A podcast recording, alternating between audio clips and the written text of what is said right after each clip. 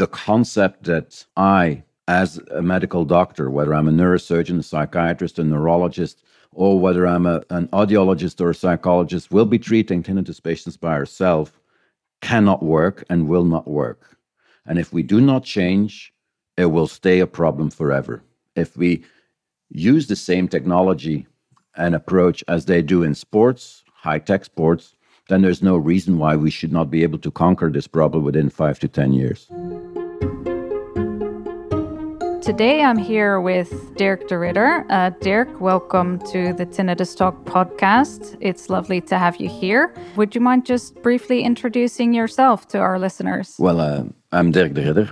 I was uh, born and raised in Belgium, uh, where I trained as a neurosurgeon to become interested in um, brain surgery for um, tinnitus, which was part of my uh, PhD uh, project, which tried to develop surgical uh, brain surgery solutions for tinnitus.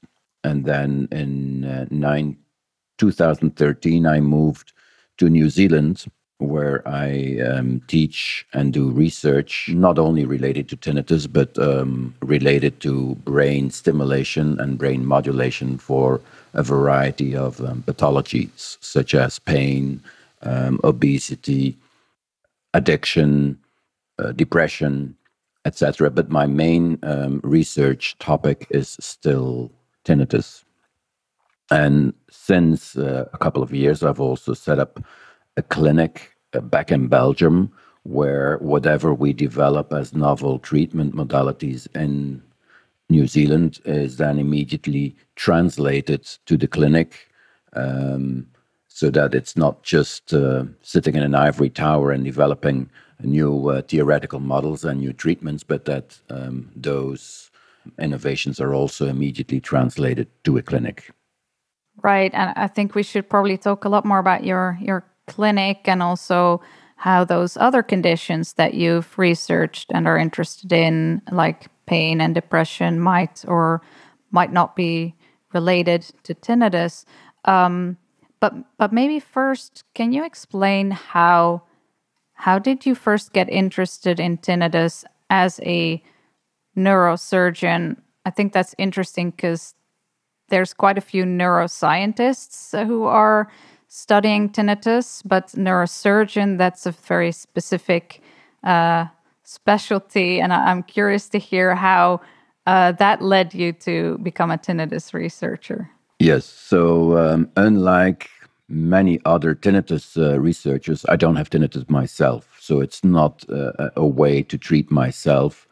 Um, but I got interested in tinnitus because my preferred surgery was microvascular decompression surgery, uh, which means that if there is a blood vessel uh, that taps on a nerve inside the brain, that can cause symptoms. And usually, those um, symptoms, such as pain or vertigo, respond very well to that kind of surgery. And it happened to be my favorite kind of surgery. Um, and then when I thought, well, I would like to um, research and and start a PhD, then what is the worst outcome associated with this kind of surgery, which was tinnitus? And so the practical reason was that I thought I could make a difference by investigating how we could improve the surgical results of um, removing or detaching the nerve from the blood vessel from the auditory nerve and thereby improve the tinnitus.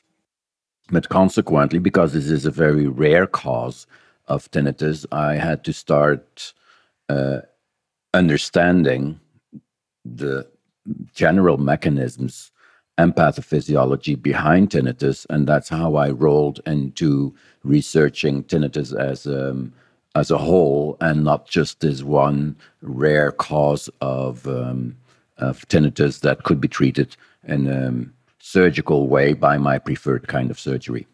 What was it about tinnitus that sort of, I don't know, really piqued your interest? From a brain perspective, my ultimate goal in life is to understand how the brain works. And tinnitus, um, for me was similar to phantom pain. And phantom pain and phantom sound, from a purely theoretical perspective, appeared uh, something that could be studied in a relatively easy way. And uh, being a little bit arrogant in the beginning of my studies, I thought, well, we'll solve the problem within five years and then we'll study something else. But it has uh, uh, shown to be a lot more uh, complicated than um, I ever imagined. Uh, even though, from a practical point of view, the uh, phantom sound should be more easy to tackle than, for example, personality disorders or post traumatic stress disorder or depression or other um, pathologies that we uh, encounter in clinical practice. Yet it has um, shown to be resilient to um, even aggressive treatments, which as a as a neurosurgeons as neurosurgeons we tend to uh, sometimes propose. Uh, but that uh, being said, it uh, has helped tremendously in gaining a better and fuller understanding of how the brain functions. And so, my main interest is the interaction between how the brain creates phantom sounds and phantom pain as a way to resolve inherent uncertainty in a changing environment. So it has it has grown into um, really into a quest of how the brain works and functions uh, within the environment that ultimately creates the brain. Why do you think tinnitus has proven to be a more persistent problem than you had initially imagined?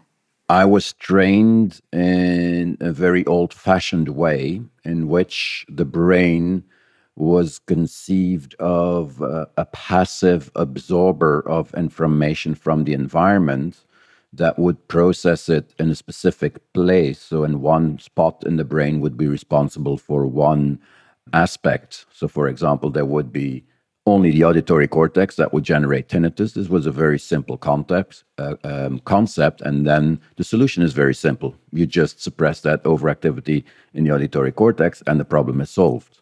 Yet, um, we now know that there is two problems with this um, approach. First of all, the brain is not phrenological, meaning the brain is not built in such a way that one symptom or one thought is created in only one spot of the brain, but that the brain um, ultimately creates emergent properties from networks. That being said, if you um, put all the pieces of a car together in a very specific way, you get a functioning car. If you don't put them together in a very specific way, so if you don't connect all those pieces of a car in a fun- in perfect way, then the car won't function. And it's the same in the brain. So tinnitus needs to be seen as an emergent property of connections between different parts of the brain, which is, of course, very more difficult to tackle than just one spot in the brain that generates tinnitus. And the second problem with the way I was taught is that um, the brain is not passive in absorbing sound information from the environment, but the brain makes predictions and then actively goes and explores the environment for the predicted sound. That being said, if in the past, for example, you your brain has uh, processed always specific frequencies, and because of hearing loss, you don't uh, sense those frequencies anymore, then the brain will say there's something wrong and we should be better safe than sorry. So I will fill in the missing information from what is stored in memory um, related to this specific context. And the problem is that the brain will generate the sound just to be on the safe side to reduce the uncertainty that is increased by not hearing that sound. And that means that it's the prediction error that creates the sound. So these are already two very different novel approaches to tinnitus that we were just not trained to um, to take into account. And um, of course, these two aspects first, the networks and the prediction that the brain does um, has revolutionized the way um, most neuroscientists now look at uh, brain functioning and because this is new, we had to completely rethink the way we approach tinnitus. This has made it very exciting, but also very frustrating because uh, we've tried many, many things based on the a wrong model, basically. Just like at one stage in um, in history, people thought the Earth was the center of the universe, and then Galileo said, "Well, I don't think that's correct. It's the sun that's at the center." Well, this uh, this new way of thinking about the brain is of the same difference as the geocentric and heliocentric approach to uh, the universe. Yeah, that's really interesting. And I don't think many people realize just how fundamentally our understanding has of the brain has changed and evolved in the past few decades and, and years even. Um, and I do, uh, I, I still hear, you know, for understandable reasons, I, you know, hear other tinnitus patients say, well, can't they just find the part of the brain that causes the tinnitus and then you just like zap that part and you know it's fixed. So but what from what you just explained it's you know there's this whole new understanding that it's not the case that this part of the brain does this that part of the brain does that but it's much more uh, complex interaction um, uh, within and across brain networks, and that's that's what makes it so complex, I suppose. And then I think the other aspect, and I'm really just trying to summarize it here for my own understanding as well. I think the other aspect you mentioned was that the brain is not a passive processing machine of the inputs um, that come to it, including auditory inputs, um, but it it uh, plays a much more active role in how those inputs sort of manifest because it makes predictions and those predictions draw on memory and and uh, and other things. So, am I sort of summarizing a little bit the challenges here uh, from a lay perspective correctly? Yes, yes, this is correct. But it's also beautiful because this uh, this creates uh, a completely new uh, way of not only looking at the brain, but also looking at the environment and looking at what's happening um, around us in the world. And it makes a lot of sense. Uh, from a practical point of view, it takes us about 300 milliseconds, let's say close to half a second before um, a sensory stimulus is turned into a conscious percept. If we would not predict what's going to happen, we would be running half a second behind in time consciously, which is impossible to survive. I mean, we would run every time we cross the street, we would be dead because the, the car would be there by the fact that we can predict the car will be at a certain spot when if we make that step that allows us to survive in a very uh, in a changing environment. And so prediction is already embedded in the most basic um, living creatures.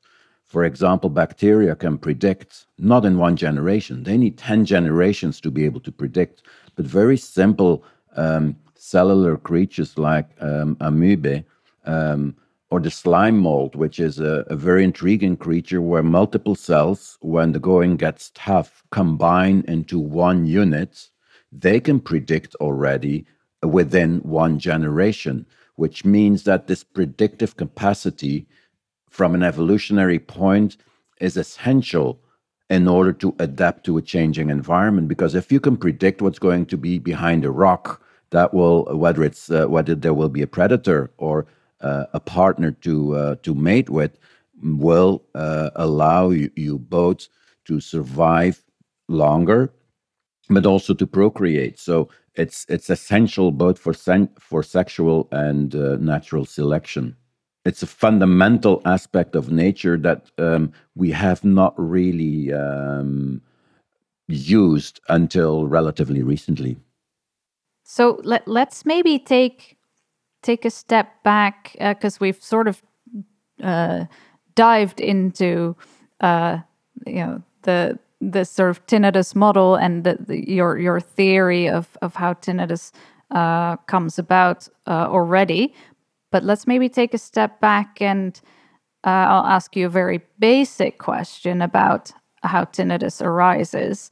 Um, and that's the ear versus the brain uh, question, which I think, you know, again, there has been some evolution there over time in scientific understanding of uh, where tinnitus actually originates. But I still think there isn't consensus probably about this. Uh, and so I'm interested to hear, like, why do you emphasize the brain so much, and why do you see tinnitus primarily as a brain disorder, even in those many cases where it, it is caused by hearing loss or some kind of ear trauma? Well, this is a very good question because um, actually the uh, tinnitus has already been described in the um, Ebers Papyrus, which goes back 3,000 years and it was called um, a bewitched ear. So tinnitus was linked to the ear, and actually this continued until the 1990s, where tinnitus was considered an ear problem. And then Jastreboff um, suggested that the brain was involved, um, and but until 1999, so actually until 2000, tinnitus was considered an ear problem. Now, if tinnitus is an ear problem, then the solution is easy. You wear a hearing aid and the tinnitus should improve, which unfortunately is not the case. Only 20% of the people who wear a hearing aid um, do get better. That being said, if you if the the simple solution to the simple concept that tinnitus is an ear problem would be correct, and everybody should improve. Therefore, we had to consider that there is an other um, aspect that is more uh, fundamental. And then an American, um, Colombian American neuroscientist and neurologist and zoologist, Rodolfo Llinás, was the first to suggest or show using um, uh, mag- uh, magnetoencephalography, basically recording magnetic activity in the brain, that the auditory cortex was involved in tinnitus. But that is only 20 years ago. And um, the essential component of that is that ultimately it is not the hearing loss that is important, but how the brain responds to the hearing loss. So if the brain doesn't care that you have hearing loss. Basically, if the brain is certain enough that the missing information is not dangerous, then it won't create the sound. So, and that is a, is, is a very simple reason. If, ten, if the ear would be the cause for everybody, then everybody with hearing loss would have tinnitus, which is not the case. So, from a very practical point of view, there were some problems with the theory that could not stand very simple logic. And therefore, we had to find another explanation. And then, still in a very phrenological way, it was uh, shown by uh, Rodolfo Llinás that the auditory cortex was involved. So we all thought that's it. We just have to, like you said earlier on, zap the auditory cortex and we will quiet the tinnitus, which is what we did in the beginning. And with some success, some people benefit, but not everybody. And then the question is okay, well, if not everybody responds, then we have to redefine the theory again. We have to um, not, um, we have, if we can't explain um, tinnitus improvement or rather failure by zapping the auditory cortex, then we have to find another um, explanation. And that um, then um, a young uh, German uh, researcher, Winnie Schlee, said, well, maybe we should just consider it as a network rather than um, a phrenological auditory cortex problem. But that was only in 2009, meaning that's very recent. So this then created another approach where we said, well, we should not just tap or zap the auditory cortex, but we should maybe combine it with uh, stimulating other parts of the network, and we knew that the frontal cortex was involved. So we started stimulating the frontal cortex and the auditory cortex, which was a little bit better than the um, than the auditory cortex all by itself.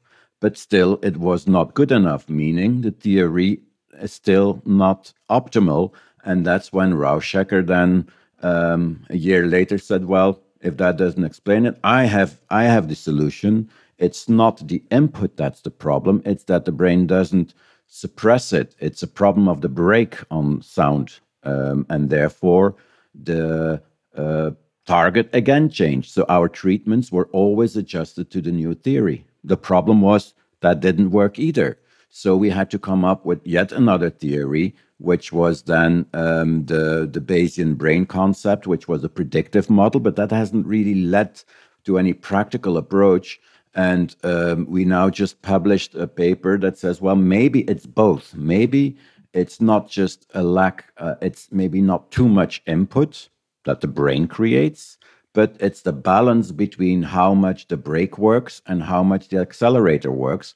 And that still creates novel treatment approaches, meaning that you have to compute the balance in the brain using imaging and then say, well, we have to um, uh, press a little bit um, on the on the brake and let the accelerator go a little bit, and that's very different than again one uh, approach. So basically, we learn through our failures of treatments, and so the theoretical model of how tinnitus evolves in time um, is rapidly accelerating through all our failures. Um, and this coincides with uh, this novel understanding of the brain functioning in general that we discussed earlier on. And this is why uh, we see new treatments um, develop um, associated with new theoretical models. So, from this point of view, I, to be honest, I don't care which model is uh, the right model the right model is the one that works, the one that will lead us to find a cure for tinnitus. And that will be the correct model. And all the models that we have developed in the meantime are just little stepping stones towards what you could call a unified model, just like the physicists are looking uh, for the theory of everything.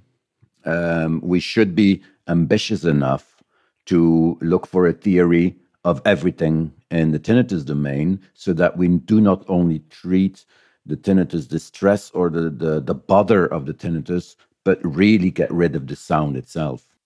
Yeah, I, I couldn't agree more.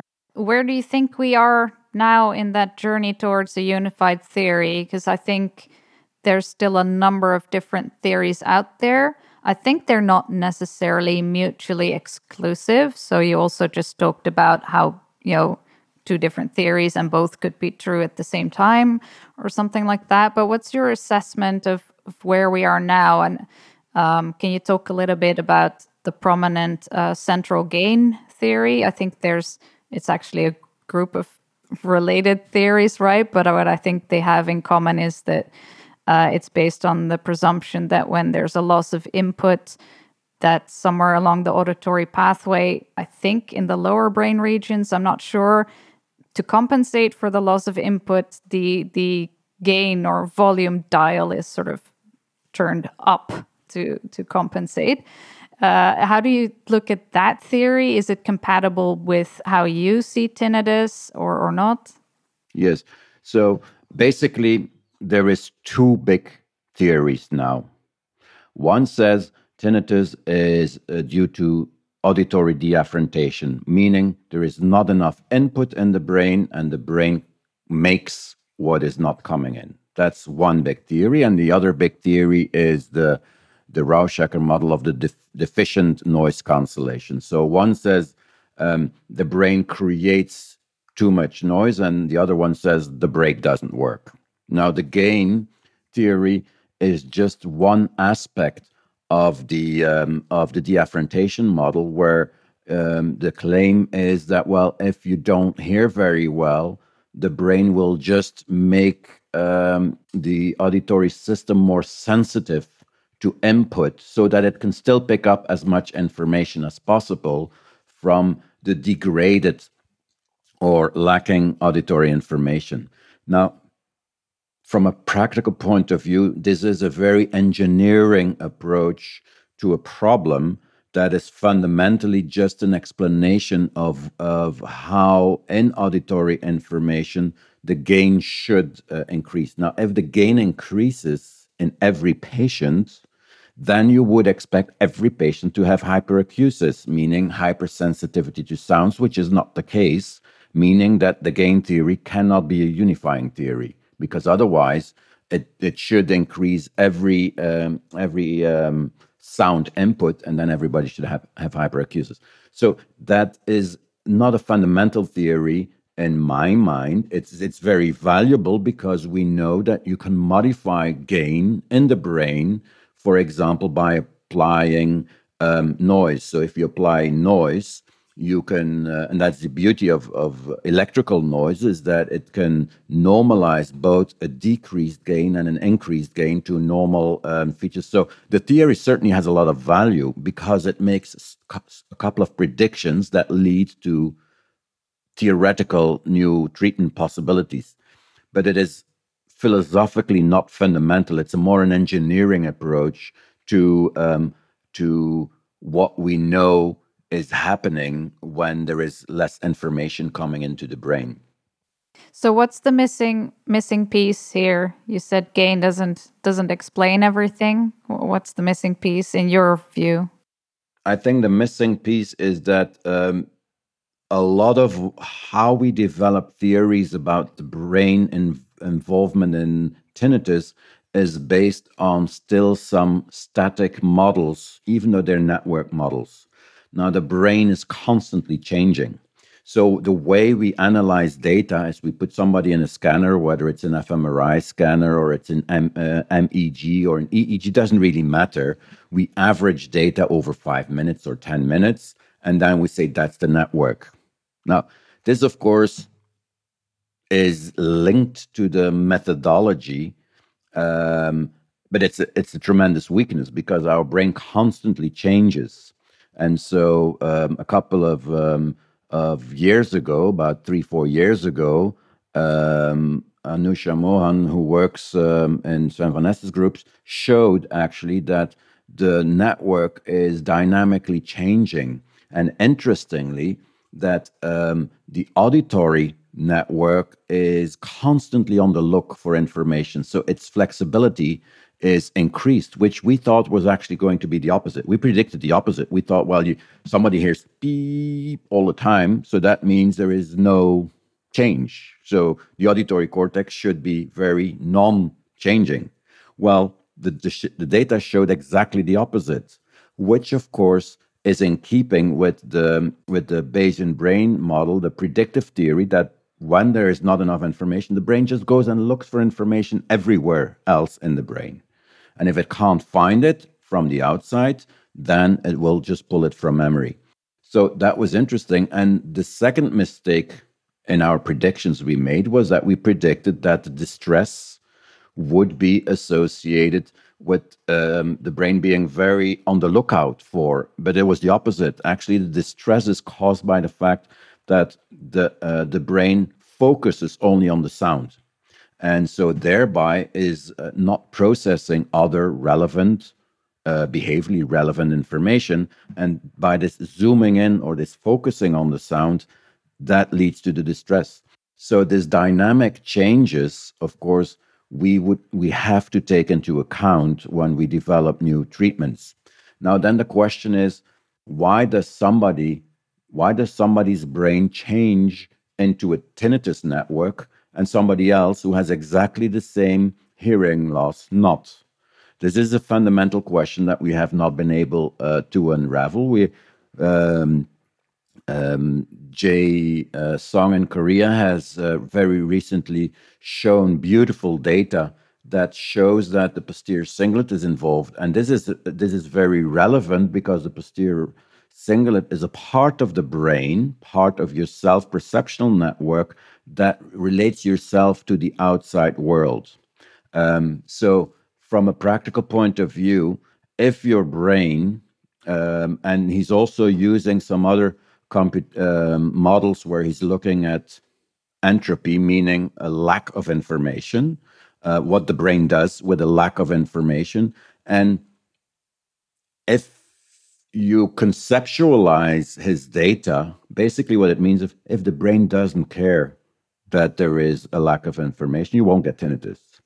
If the brain says this lack of information is important, then that will uh, generate tinnitus. Now, why would the lack of information be important or not? That depends on the context. For example, if you've been tortured, sound during torture is extremely important. And so that everybody who's tortured with sound will develop tinnitus because it is be, uh, in the context, the, uh, it, the sound is very relevant. Whereas if you would develop tinnitus in a nice environment, let's say you go to a concert, for most patients it will disappear because it was linked to something pleasant. Well, if you like the concert, of course, and um, then that will not uh, generate a tinnitus. That being said, if you develop tinnitus while you're in a divorce or while you lose your job or in a, in a period of COVID like now, the chances that it w- that your brain will say this is important is higher and therefore it cannot ignore it because the brain just says well it must be important because it happened in this context. And so whenever you get into the same context that causes a problem. Then the question is but why does that not happen with everybody? And so you can push the boundaries and then the then you have to start looking at something that has not been looked at in tinnitus whatsoever, and that is epigenetics. Epigenetics means that you've got your genes, and we know there are certain genes that are involved in the generation of tinnitus. Those genes are interestingly the same that are uh, involved in pain, depression, uh, sleep problems, uh, hearing loss. So, um, associated comorbidities of tinnitus which means that also it, if there is a, uh, those genes are involved, the question, of course, is um, how much does everybody with those same gene problems or polymorphisms, so the variants of specific genes can lead to tinnitus.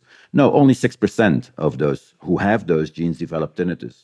And so you can then again push the question one step further why does not everybody with those genes develop tinnitus? And that's where epigenetics becomes involved. Epigenetics is basically um, um, an influence on how your genes are activated or not activated.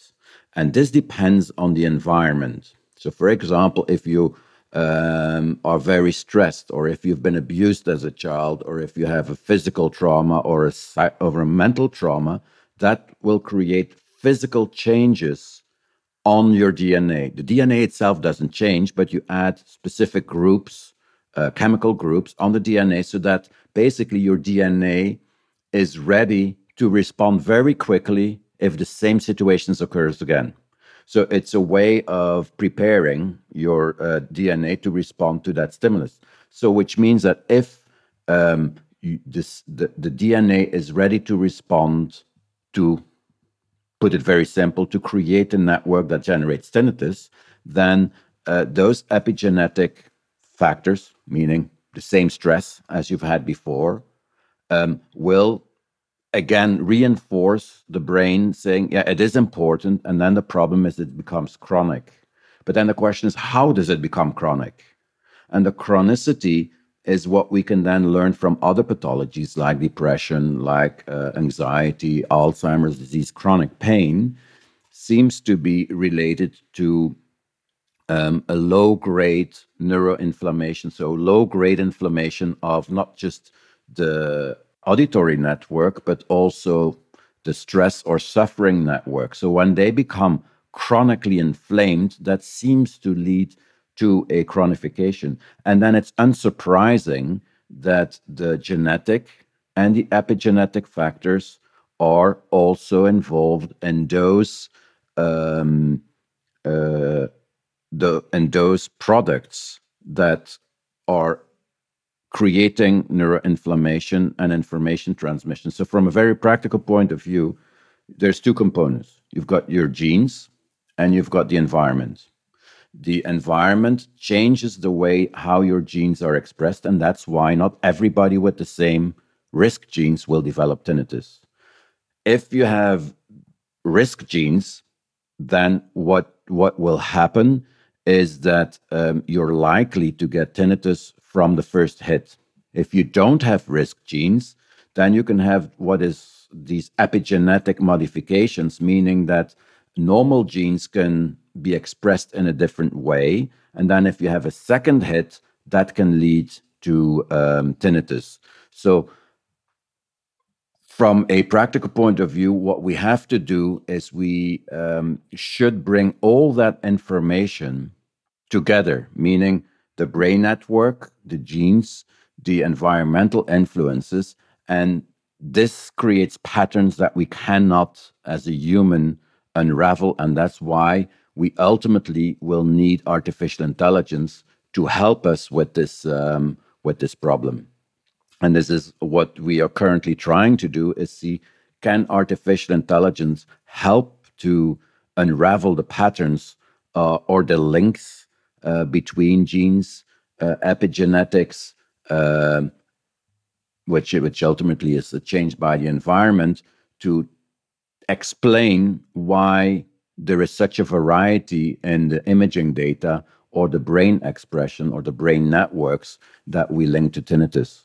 And uh, so the model becomes even more complicated, but is addressable by um, using ultimately uh, artificial intelligence, the um, the pattern recognitions that we as humans unfortunately cannot find ourselves. This is where in the future um, we will need large groups of people to collaborate, meaning creating European projects, um, um, American, Asian projects that uh, look at data of maybe 1,000, 2,000 tinnitus patients have their complete genome sequence, to have their epigenome sequence, to have their microbiome se- sequence, to have the EEG data, and then apply all uh, the uh, pattern recognition of the um, artificial intelligence to ultimately tell us for this patient, for example, um,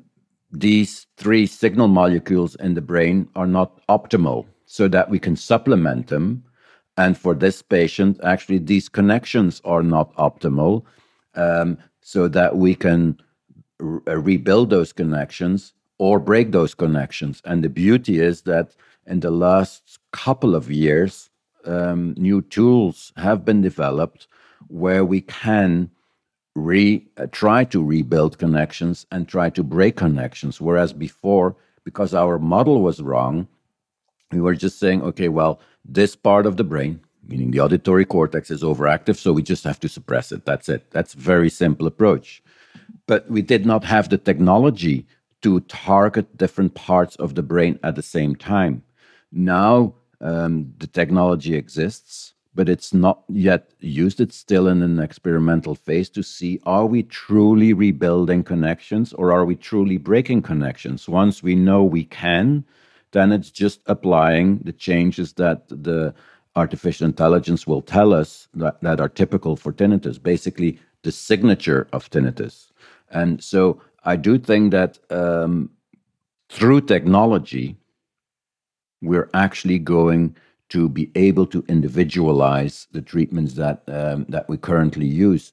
Uh, it will take a little bit. It will take five to ten more years, but that is just uh, a, a, matter of um, of scaling up what we're currently doing. So the the theoretical models are being are currently being built, and um, the technology is being simultaneously developed. Um, so it's just a matter of bringing those things together. But everybody will have to collaborate, and um, we will need one or two people to organize the collaboration.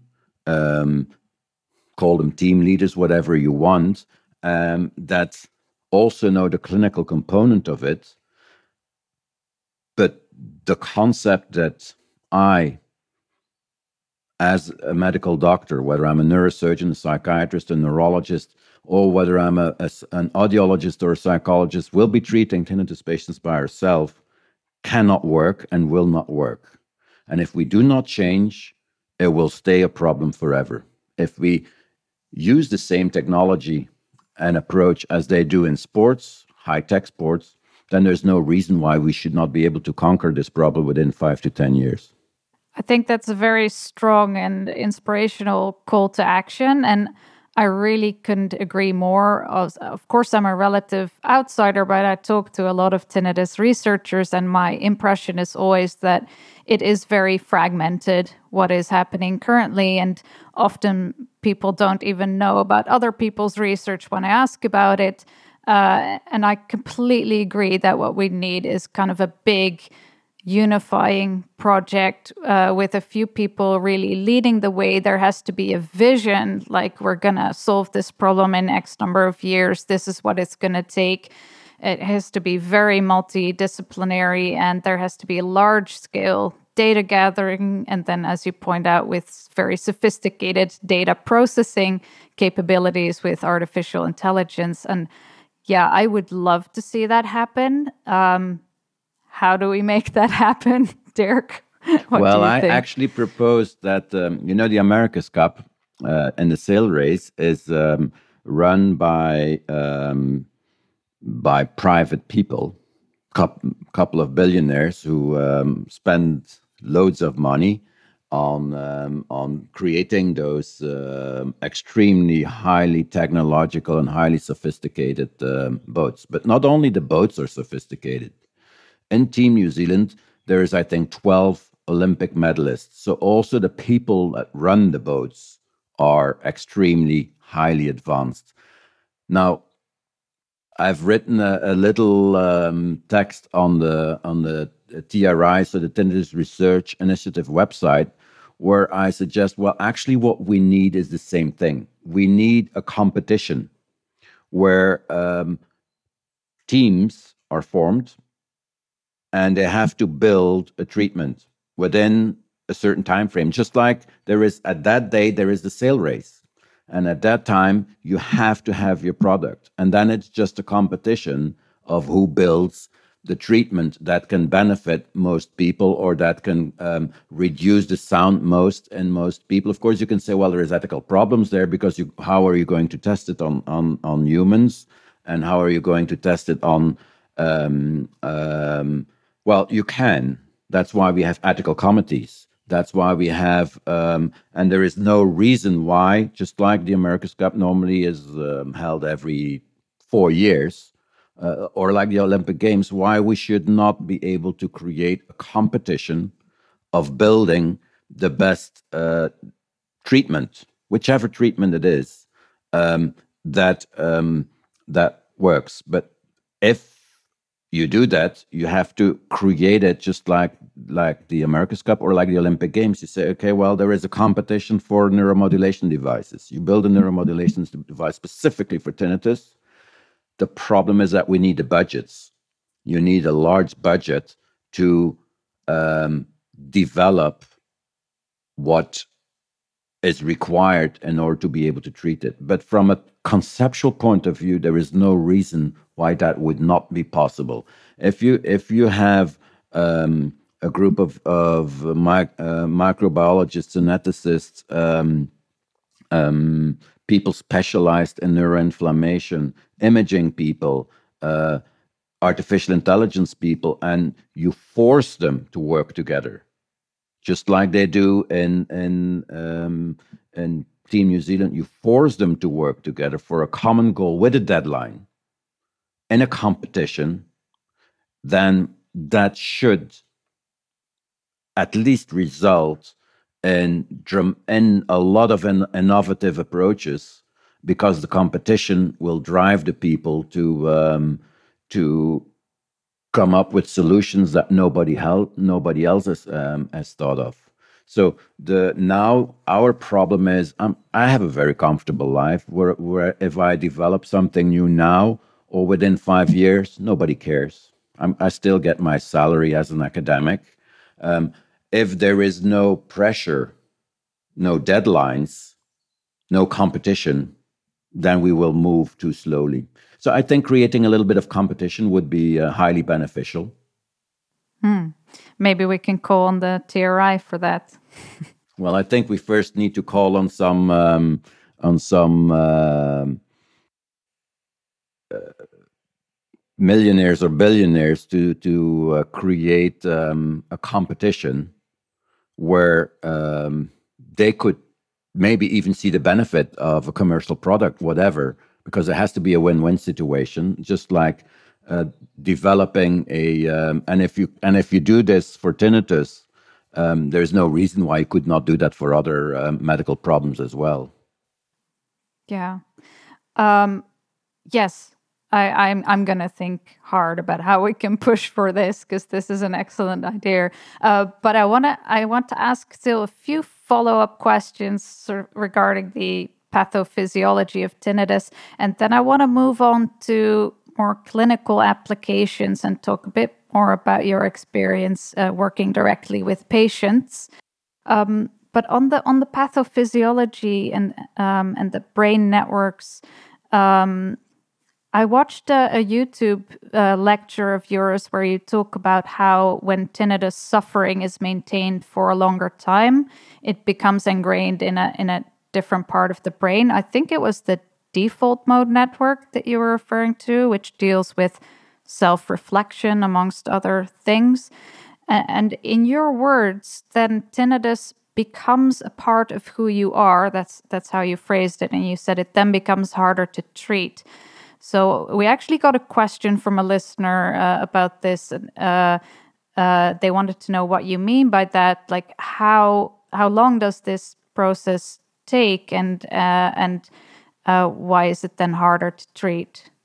This is still a theoretical model, but we're looking now at imaging data to see if, if, if this can be supported or not.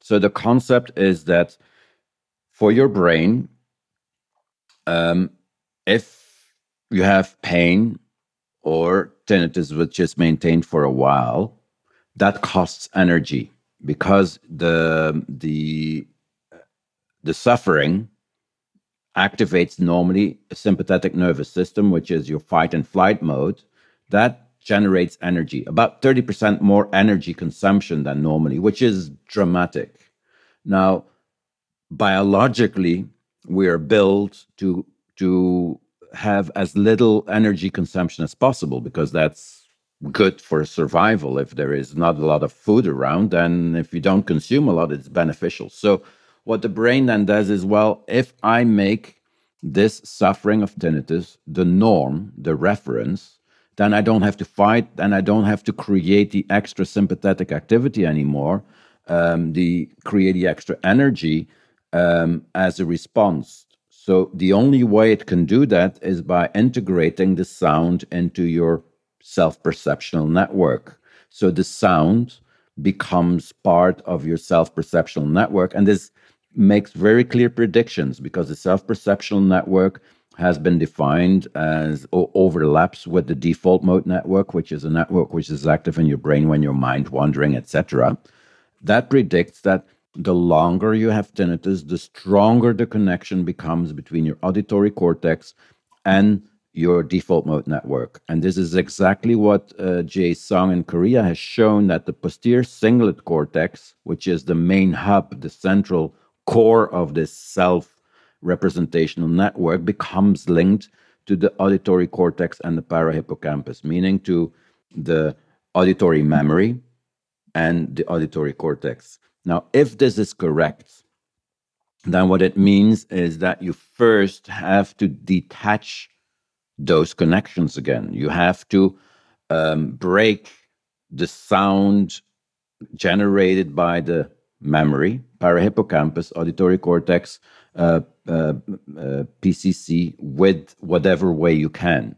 So we're currently doing studies now in New Zealand to see if we can break these connections with specific stimulation designs and medication.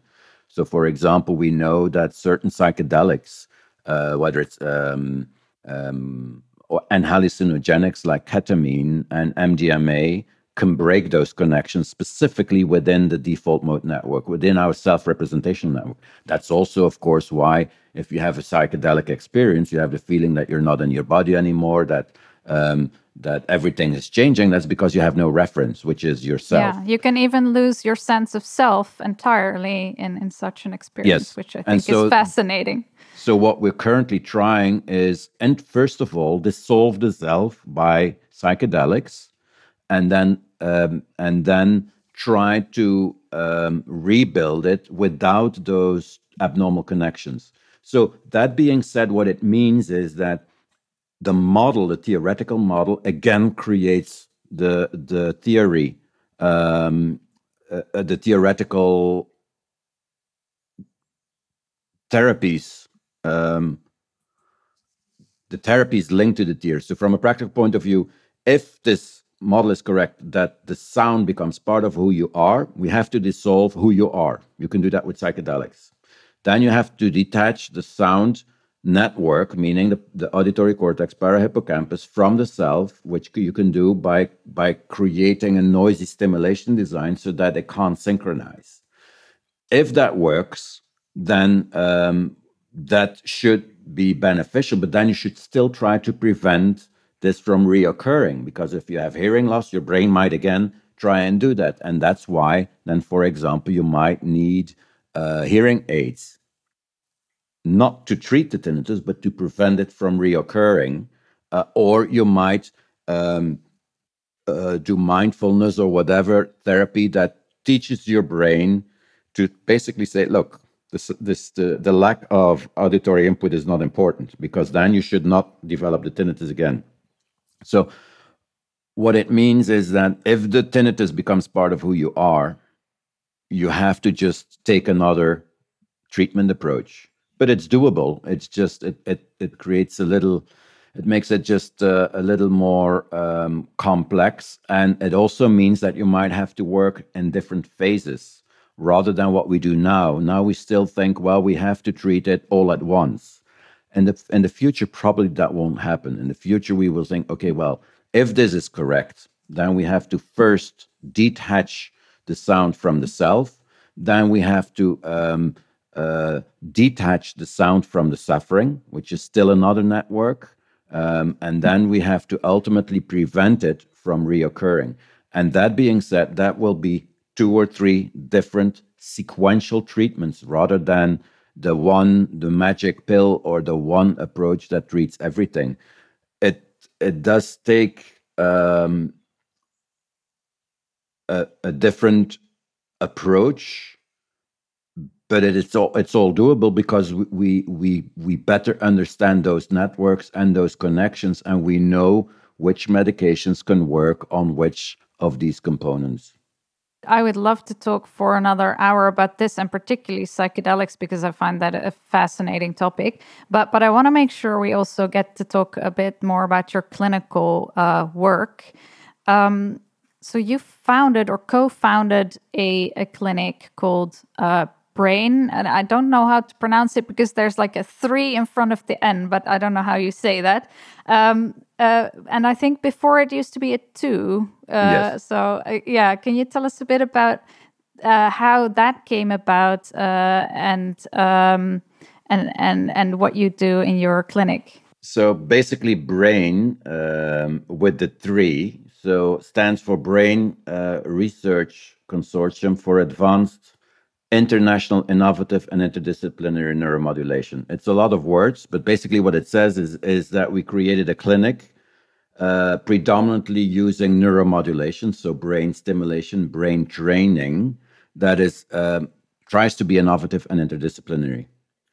That was brain 2 when i moved to um, to new zealand and Sven Vanneste, uh, my long-term collaborator, moved to a uh, university in the United States and Jae uh, Song, who um, who uh, was a collaborator, uh, moved to uh, Korea. Then we said, well, actually now we're international, so we added the international and the a third I, so international, innovative, interdisciplinary, and that's what the three stands for. So that's how Brain 2, which was folk, local in Belgium, actually became Brain 3. And so it's a collaborative effort. And now last year, uh, the University of Bonn also joined it. And why is this important? Um, it is important because we all use the same technology, we all use the same um, methods of investigation, which means that we can pull the data together and uh, also compare. So if if uh, um, somebody in Korea finds something, then we can test it because we use the same tools and technology quickly um, in New Zealand or in Belgium or um, or in Germany, and each subunit has a specialty. Um, so um, in in New, uh, New, Zealand, we do, for example, animal research as well as uh, multifocal electrical stimulation research. In um, in Bonn, we will do uh, invasive operative uh, research as well as uh, focused ultrasound. Uh, because there's only two of those devices in, in Germany and none in Belgium and none in New Zealand and none anywhere else. So um, and then in um, in the US and in Ireland, it is more focused on uh, the cognitive uh, involvement in tinnitus, how the tinnitus can result in in um, thinking problems and concentration and memory problems, etc.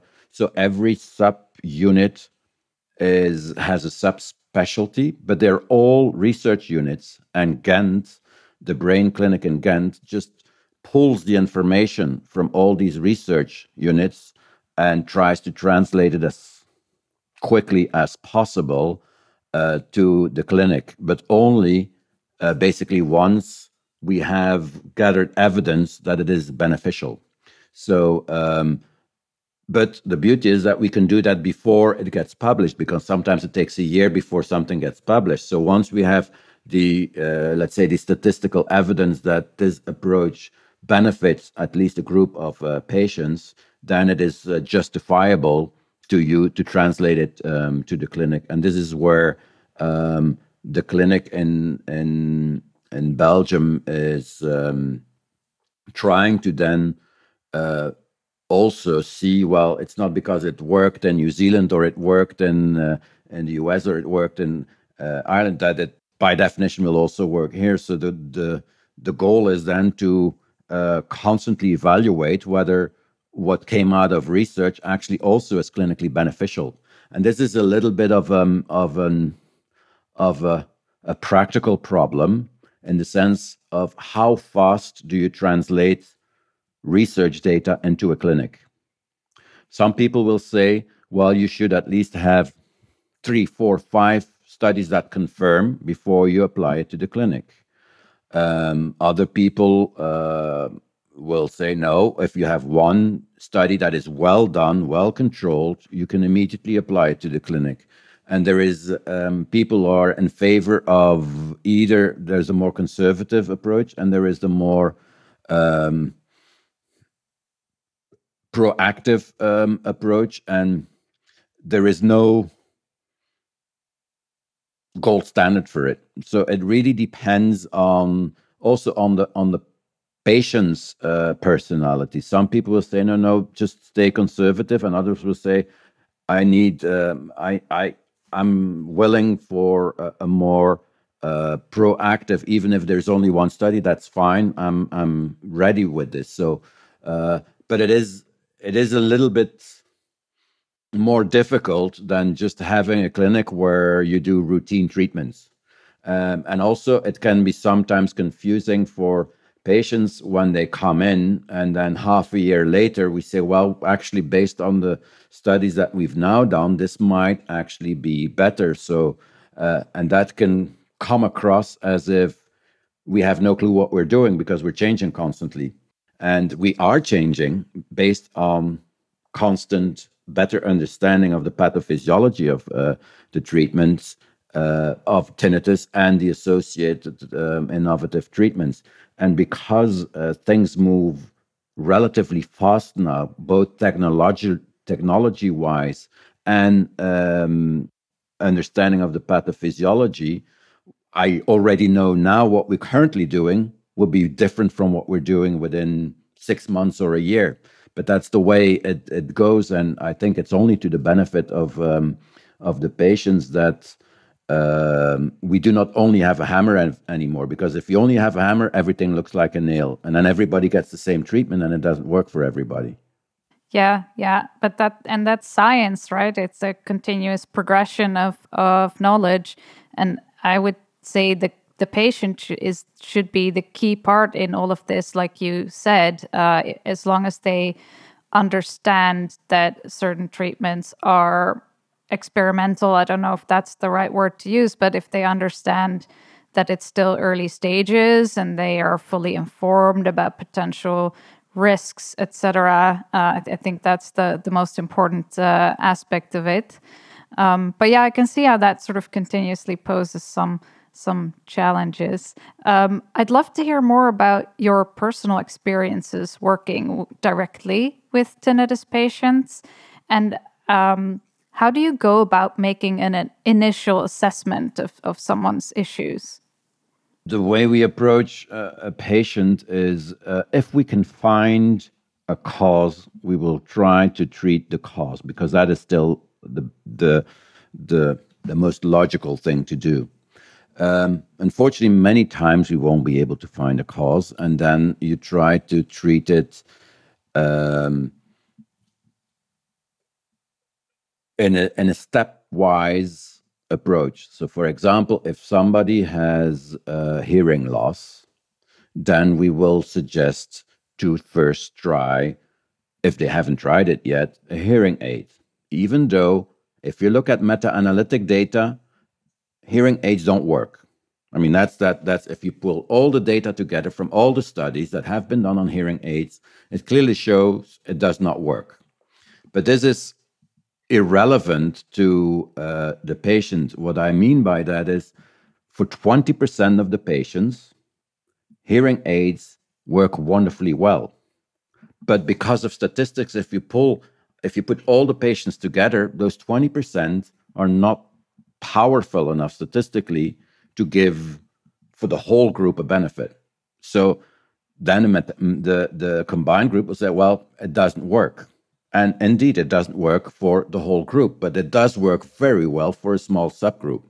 And so, that being said, if you tell them, look, you have about 20% chance that you will really benefit from it, it's worthwhile to try a hearing aid. If the hearing aid does uh, does work, um, then that's fine. If the patient has associated suffering, and this is mostly the reason why they come, because if you don't suffer from the tinnitus, you won't go and seek for help. Then we will um, often uh, propose either medication just to treat the suffering, like uh, uh, because suffering can be expressed in different ways. You can be, it can cause anger, fear, um, anxiety, depression, um, a lot of associated um, uh, symptoms. Then we, we will try to treat those. Because if somebody is severely depressed or highly anxious, you cannot treat the sound component at all. Because the, the brain is so focused on the sound component um, that it will ultimately it does not make even sense to try and treat the sound you have to treat the depression or the anxiety or the ocd like behavior before you can treat the sound component. So then we first treat uh, so that's the second step. If um, the medication doesn't work or if the person says look I, I don't like medication i want a non-medical approach then we will use um, in those patients neuromodulation for um, the suffering, which means that we will use transcranial magnetic stimulation, for which there is plenty of evidence that it can treat depression well, equally well as medication, or even better uh, for anxiety. Um, if it is not severe, but it is still um, causing some suffering, then we might use um, uh, transcranial direct current stimulation, uh, which is an electrical form, but it's it's somewhat easier and it's also not every day. It's only two or three times a week, so it's a little bit easier. Um, and if that um, if that does not work, um, or if that does not benefit, then um, we will um, basically um, suggest the patients that, well, we have recently done this research, and in this research, this has shown, but there is no hard evidence except for what we've done or what one group has done that this might benefit you. For example, whether that is acupuncture or whether that is, it doesn't really matter as long as there is evidence that it has benefited a subgroup of patients, then um, there is the op there is the options of uh, doing those um, those approaches. So basically, it goes from standardized uh, approaches to more aggressive or more invasive approaches, but we start with the most easy, simple things. Um, because it does not make any sense that I would use transcranial magnetic stimulation on somebody's brain if it's just an ear uh, wax uh, in the ear. I mean, you start with the basics and you just build up based on what you what you find as um, what does not work, basically. And so it's a it's a stepwise approach um, that unfortunately does still not benefit probably 20 to 30 percent of patients who have no benefit. 60 to 70 percent of the patients might have a benefit, especially on the suffering. The sound treating the sound component is still very, very difficult. And this is where most of our research is still going on now, because the ultimate goal should be to create silence not just to treat the suffering. Treating the suffering is uh, is an intermediate acceptable goal because if you don't suffer from it and you can live a normal life, that's fine. But the goal should be to create silence. I would agree, but I'm curious to hear more about why you think that's the case. Because, um, you know, if you talk to uh, a uh, let's say, CBT practitioner who treats tinnitus patients, they're likely to say, well, if we can remove the distress through uh, therapy, then that is as good as a cure, right? So I, th- I think it, it really matters who you ask and what, what professional lens you're looking through. And this is quite a controversial topic. It's, it's kind of no matter what you say about it, you're going to sort of make someone someone upset. But I, I agree that just removing the distress is not enough. And one of the reasons I think that's the case is because we can't remove the distress for everyone, right? There's going to be like a group of patients no. for whom it.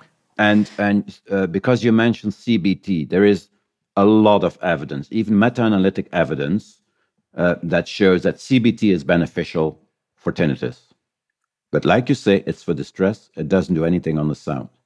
But if you look at the data it's statistically significant, but is it clinically very relevant? Because ultimately, with CBT at a meta analytic level, the patient has 10 points benefit on a TFI score, basically 10% benefit. Now, if you just put it in numbers and you and your suffering is 80%, you go from 80% to 70%. I don't know if that's clinically beneficial.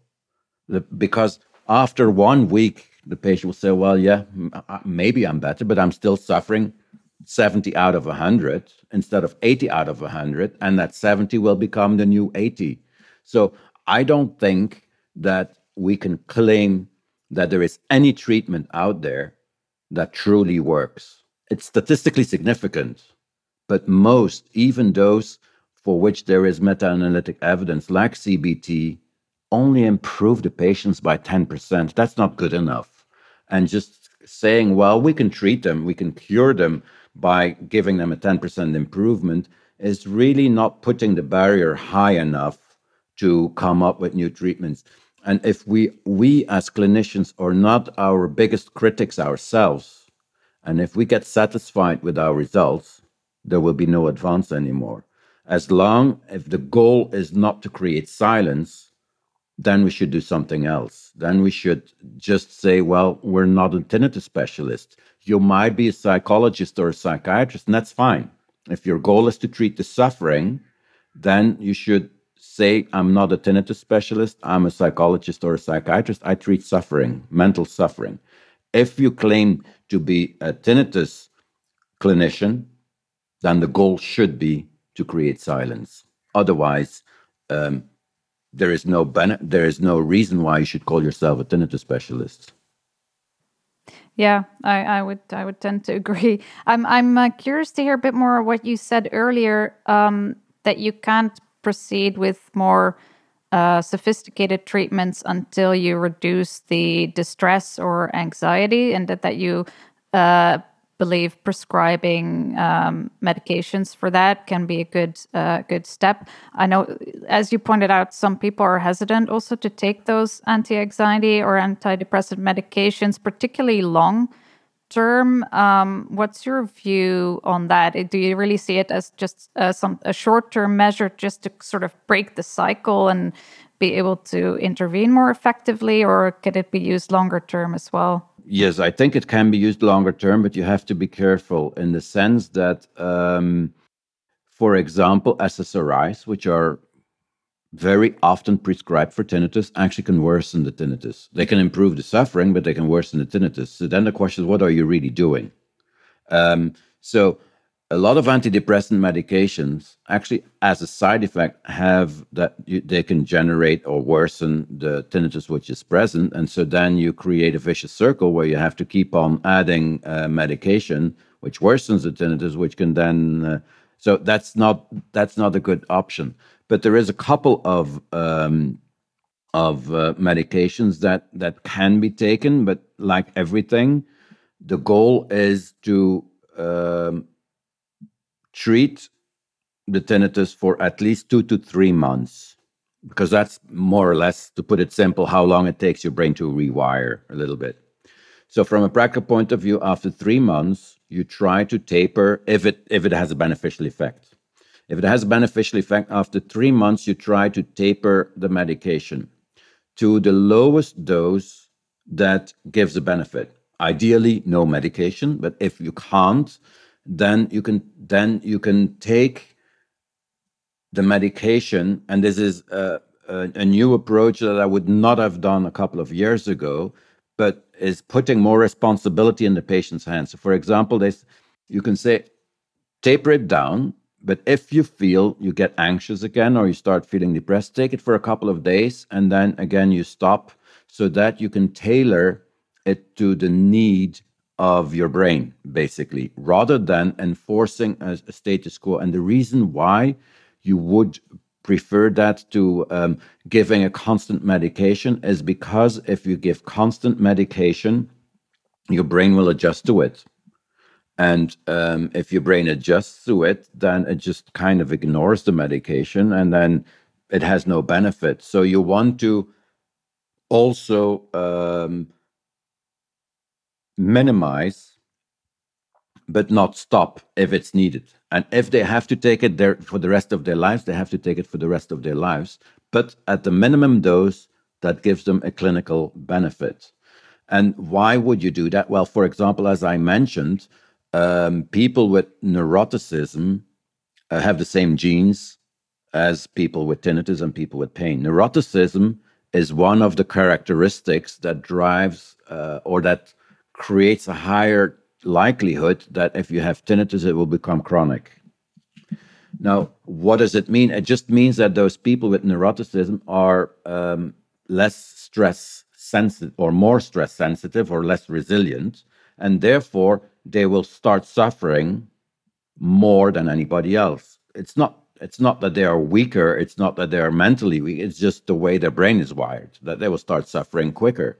So you can then stop the medication, but you know on beforehand that the person like that will, within three months, be back at full scale where he started, which does not make any sense. So then you have you you might have to take it for the rest of your life. Whereas if you are, um, let's say, a um, a, a person with uh, you're a musician they're hyper focused on their sound. Often it's very disturbing for musicians, but it depends on the kind of musician. If you're a classical uh, musician and you, you're obsessively focusing on, on uh, the purity of, of the sound, then the interference is a problem. However, 60% of rock musicians have tinnitus, but it's rare that it bothers them because it's part of well, they played when they were young without any hearing protection, and it's part of it. But actually, it's linked to something positive, to the fun they had on the on the stage, and therefore it does not seem to bother those rock musicians as much as it uh, would bother a classical musician, a violinist who who um, who strives for the purity of of of, of one stroke uh, because there it will interfere with the and it will be perceived as something very negative. So in those two people two kinds of musicians your treatment will be different. And in one if the if the rock musician has a problem he might just need a very short treatment uh, for whatever causes a worsening of the tinnitus, let's say getting divorced or um, or whatever, then you treat that, and then afterwards they're fine. Whereas if you have um, um, a classical violinist who has some OCD-like features, you know he will have to take or she will have to take medication for the rest of her life. So I'm not in favor and not against anything. It just depends on what's necessary. Right. Yeah, makes sense. Um, you you next mentioned, I think, transcranial magnetic stimulation, and I think you previously said that this gives positive results to only about 20 or 30% of patients, but maybe that was a few years ago. Uh, do you still believe this to be the case, and, and how can we improve those numbers? Initially, we were using transcranial magnetic stimulation on the auditory cortex. As you mentioned earlier on, we zapped the auditory cortex because we thought that's where the problem is. We quickly realized it did not work. And in the beginning, there was heated discussions where whether you should go contralateral to the side of the tinnitus or always on the left side. But the fights we were having were useless because they were missing the entire point that it was not a good treatment for tinnitus. So um, now we use transcranial magnetic stimulation not to treat the sound, but to treat the associated depression and anxiety, which you see in about 20% of the patients. So, and especially those who come to the clinic because they suffer. So, if they have um, a, a clear cut anxiety and depression, and we we define that based on questionnaires and on the psychiatrist who works in in the group and a psychologist who works in the group if they have a clear cut depression, we will treat them with transcranial magnetic stimulation if medication in itself does not work. But often we use a combination because it has been shown, for example, that if you combine transcranial magnetic stimulation with medication, that the benefit is bigger than medication alone or uh, stimulation alone. So we, we use the combination to treat first the depression. And then it depends if the patient then says, look, I can now live with the tinnitus. There is nothing else. There is nothing else. Sorry. So, um, so we often combine transcranial magnetic stimulation with um, medication because it has shown that medication plus uh, magnetic stimulation works better than medication alone or stimulation alone. If after this treatment the patient says, "Well, now I can perfectly well live with it," um, this is fine, then there's nothing else that needs to be done. But we don't stop all at once. We taper um, the stimulation. So instead of doing everyday stimulation, we go to um, once every two days, then once a week, then still once every two weeks, just to not stop the treatment all at once. This, um, so we, but we don't target the auditory cortex anymore. And it, uh, even though in some patients it might still have a little bit of benefit for the sound component, we're now currently focusing more on multi uh, uh, multi-target stimulation to break the network um, in order to truly make a difference. This is still experimental, um, so we're not using it uh, yet in the clinic, but those studies should be finished in six months, and maybe in six months we will use that in the clinic. So, yes, we still use magnetic stimulation, but for the anxiety and the depression, because most studies actually do show that for the sound component, it is not sufficiently beneficial. It's very costly, it's not reimbursed, and therefore the chances that somebody benefits from it are um, in a cost benefit analysis not high enough uh, to uh, warrant its routine use in clinical practice. Right. Right. So currently, what you can offer is mostly treatments to target the distress, and that the treatments to target the tinnitus itself are eh, that. That's why you're doing the research. Basically, that's that's still under development. Yes. Yeah. Okay. What's your opinion on um, some of those bimodal neuromodulation devices that that are out there? There's the Lenire device. Uh, there's Dr. Susan Shore working on a, a similar type of device. Do you think those also only target the distress, or do you think they have uh, uh, are effective enough? Yes, they only uh, treat the distress, even though the claims will be different. And the reason is very simple: if you treat the distress, the sound will also de decrease a little bit because what the distress does is if if for your brain, well, stress is a mechanism in which your brain says everything is important. Now, if everything is important, the gain will will change. So basically, a sound will become heightened in its experience. The pain will become worse. The the the, the tinnitus will become louder. So if you treat the distress, secondarily to that, the, the loudness will decrease a little bit. It won't disappear, but it will decrease a little bit because the gain is normalized. Now, that being said, the concept in itself is is not abnormal because how does the brain function in daily life? In daily life, what the brain does, um, if you talk to somebody, you will not just listen, but everybody will lip read. And based on your lip reading and the sound, your brain will say, well, that's the word that was mentioned. So it our brain constantly uses what is called abductive reasoning, meaning if it sounds like a duck, if it flies like a duck, if it behaves like a duck, it's most likely going to be a duck. So that interaction between vision and sound and sensation is logical. And the uh, problem, however, is that it is no better than any other treatment. It treats the distress. So even though in a study it can it, like in susan's shore study it showed that it also uh, dramatically decreased the loudness but the moment you stopped the loudness was back so you can't constantly keep on, on, on doing the stimulation. With the Lenire device they never published the loudness um, benefit only the distress benefit and the distress benefit was lasting. But the problem is if the Lenire device does not improve the loudness, then it becomes difficult for us as clinicians to know when we should use it. Because, well, we can also treat the distress in many other ways.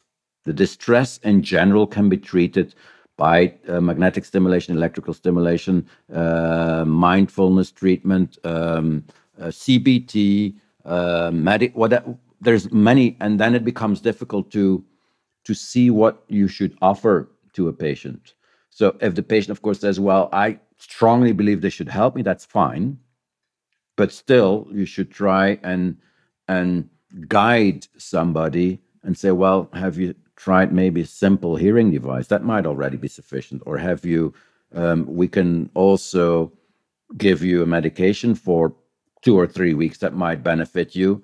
Or uh, we can do uh, tDCS, or we can do Lenire. And as long as we do not know which is the subgroup that benefits from these kind of bimodal stimulations, um, it becomes just another hype, like we've seen many coming by. And this is some um, some a little bit of a problem is that uh, because there is no good treatment yet, whenever something is uh, publicized um, or mediatized, then many patients want this. Um, only to realize um, that again, it works in 20 to 30 percent of the patients really beneficial, and 20 or 30 of the 20 or 30 percent of the patient it has a little bit of benefit, and in 20 or 30 of the patients it doesn't do anything which is unfortunately what we see with most of the treatments that we currently do. And that's why research is still very important because whatever we have to our uh, whatever we can provide now works in 20 30% of the patients yeah so it's not really a meaningful improvement in that sense uh, one one other thing that is hyped uh, a lot in uh, the sort of online tinnitus communities, including Tinnitus Talk, is hearing regeneration. Mm-hmm. And uh, a lot of people seem to believe that would, if we can restore hearing, which by itself is a huge challenge and would be a huge breakthrough, but if we can restore hearing, then we can fix the tinnitus. And I tend to be a little bit skeptical about that. I was curious what you think. Well, I think hearing improvement would be a dramatic benefit. Um, the question, however, is as we've discussed earlier on, on the moment that the tinnitus becomes part of who you are, even improving the hearing might not benefit. Also, if hearing improvement would be the golden, the magic, uh, the holy grail, or the, the magic bullet, then hearing aids should have a lot better effect than they do have now. And of course, you can say, well, the hearing aid uh, does not increase um, the the frequencies above 8,000 hertz, and they are the most important, etc., etc. Hearing uh, uh, regeneration, and there is currently trials um, going on. Um, to my uh, point of view, might be especially beneficial for preventing tinnitus to come back after you've created treatment, which of course would be very good because let's say even if you take psychedelics and you can detach the sound from the self um, and you can then prevent the hearing loss, then you should have a good treatment. Maybe one, two, or three sessions of psychedelics, just like in post traumatic stress disorder, where they combine ecstasy with uh, psychotherapy and within three sessions, the the post traumatic stress disorder uh, patients do not seem to qualify anymore according to the criteria of post traumatic stress because the way they look at the at their trauma is like as if they look at it from a from a, on a movie or it's so it's detached from the emotion. Um, if that is possible for tinnitus, that would be highly beneficial. So we're currently um, setting up a study where we will use the same thing. We will use ecstasy with um, with sound therapy. Now, just imagine this works. The tinnitus is gone. Then the problem is if the hearing loss is still there, it might come back after a while. And so, if you can regenerate hearing to a functional level, then that might then prevent the tinnitus from coming back. So I do believe there is a there is a, a, a future for it, but maybe more as a prevention rather than a um, than a cure. And it will certainly not be a cure all, because if we just look at pain, chronic pain, um, some patients after surgery develop chronic pain. Most do not. Those who develop chronic pain um, are just like in tinnitus. They have specific uh, genetic profile. They have specific environmental factors that have been translated via epigenetics into uh, chronic neuroinflammation. But it's not because uh, you restore sensation that the pain disappears. So I would not hype it to the extent that it would cure everybody, because as we've discussed before, there is at least two groups of tinnitus one associated with hearing loss, the other one where the brake does not work. Now, if your brake doesn't work and you improve your hearing, it won't make a difference. So, the, that being said, um, it, it will be an advantage, but certainly not a cure all. Hmm. Are there any other new treatments or developments out there that you think are particularly promising? Apart from the the the psychedelic approach, uh, uh, the chronic neuroinflammation approach, which so if we can prevent this chronic neuroinflammation from continuing, we should be able to stop the chronicity. Um, and apart from the multifocal stimulation network approach, so where you where you stimulate the network, um, and uh, the preliminary studies of um, hair cell regrowth. Um, I'm not aware of anything else that is um, that is or that could at this stage revolutionize the um, the the treatment approach. But even though, well, the four approaches I've just mentioned in itself should offer a lot of uh, hope for uh, people who suffer from tinnitus that um, maybe not one, but a combination of different approaches might ultimately be the goal because how you treat a network is by using a combination of different approaches, and this is insufficiently done. So we know, for example, when um, people got uh, when AIDS was in the beginning uh, was treated originally, there was only one drug, zidovudine, and patients were benefiting from it for a while.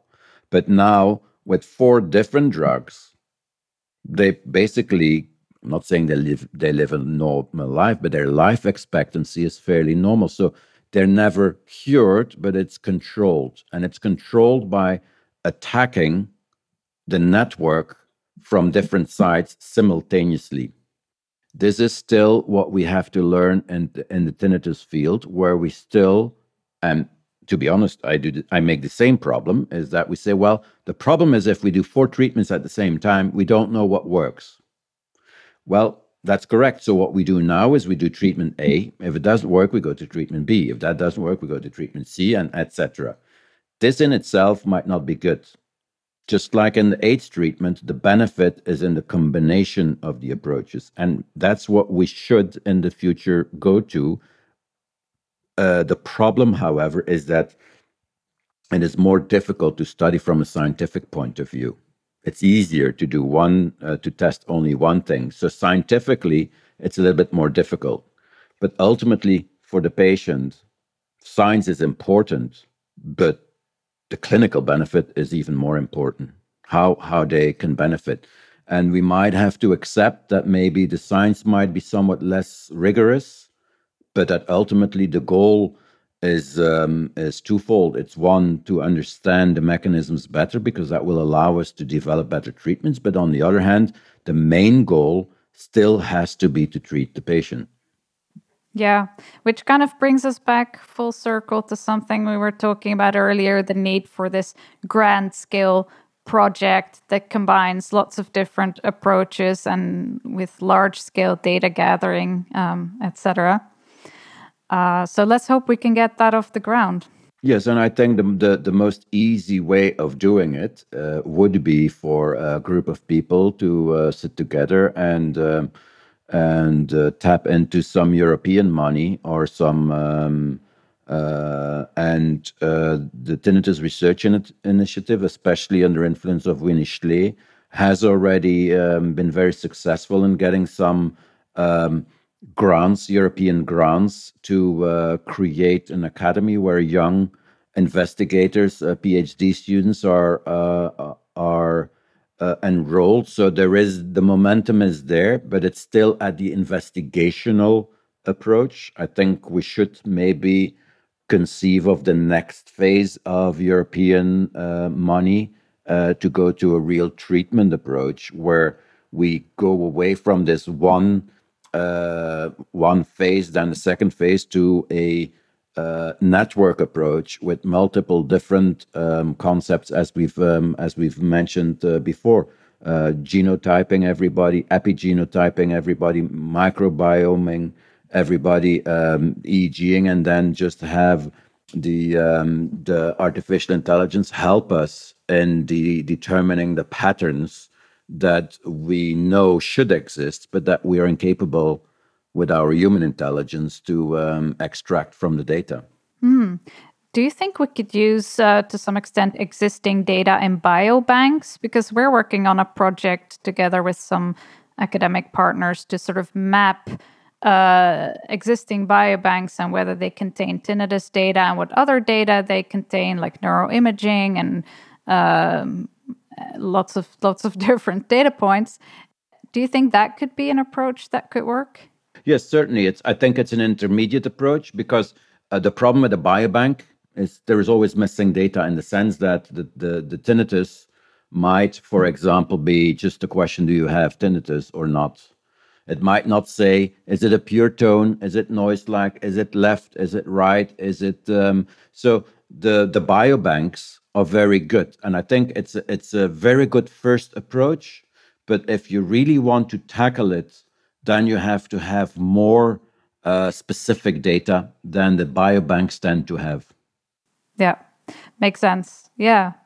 So, Dirk, I think we, we need to start uh, wrapping up. This has been just hugely uh, educational and, and informative uh, for me. Is there anything that we didn't talk about that you still want to touch on? Not really. I think that we've covered uh, we've covered a lot. Um, what we um, probably have not covered is the um, the association uh, of tinnitus uh, or the link or the similarities between tinnitus and other pathologies that can help us to understand tinnitus better.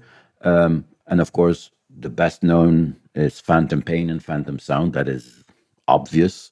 But uh, maybe we should also look uh, beyond that and um, ask people how to um, how we could benefit them, which you can call crowd science or whatever it's called. So together with the Technical University in Delft, we've set up a program where uh, patients, or not even patients, people who have tinnitus, can put uh, information in a database, and then using semantic artificial intelligence, we want to extract uh, what benefits them. Rather than that, the the ideas come from researchers. The idea can come from uh, the people who have tinnitus or who have conquered or benefited their tinnitus and said, look, for me, this seems to work. And if the database is big enough, then that might be a novel approach where the crowd knowledge might actually become uh, very helpful in uh, developing novel treatments. So, involving involving um, people with tinnitus, um, again, creating uh, databases where you can then extract patterns from, uh, whichever pattern that may be, can help not only to elucidate further the pathophysiology, uh, find um, other correlations with other pathologies, but also maybe find very simple remedies that we haven't really thought of uh, because we only have a hammer and everything looks like a nail. Well, this brings me to a whole other topic that we are also passionate about at Tinnitus Hub and Tinnitus Talk, which is citizen science. And we, we have a number of projects in that area. And I think we're also uniquely well positioned to gather data online from like large group of people. The last survey we ran last year got uh, almost 9,000 responses. So usually when academics hear that they're like yay those are the sample sizes we need. So we're always actively looking for collaborations in that area so maybe that's another something we can uh, connect on another time. With pleasure. Dirk i would like to thank you so much uh, for uh, spending so much time with us today. Uh, i hope uh, it was uh, as enjoyable for you as for me. Certainly was. All right. Thank you. And have a nice part of a beautiful day as it is today.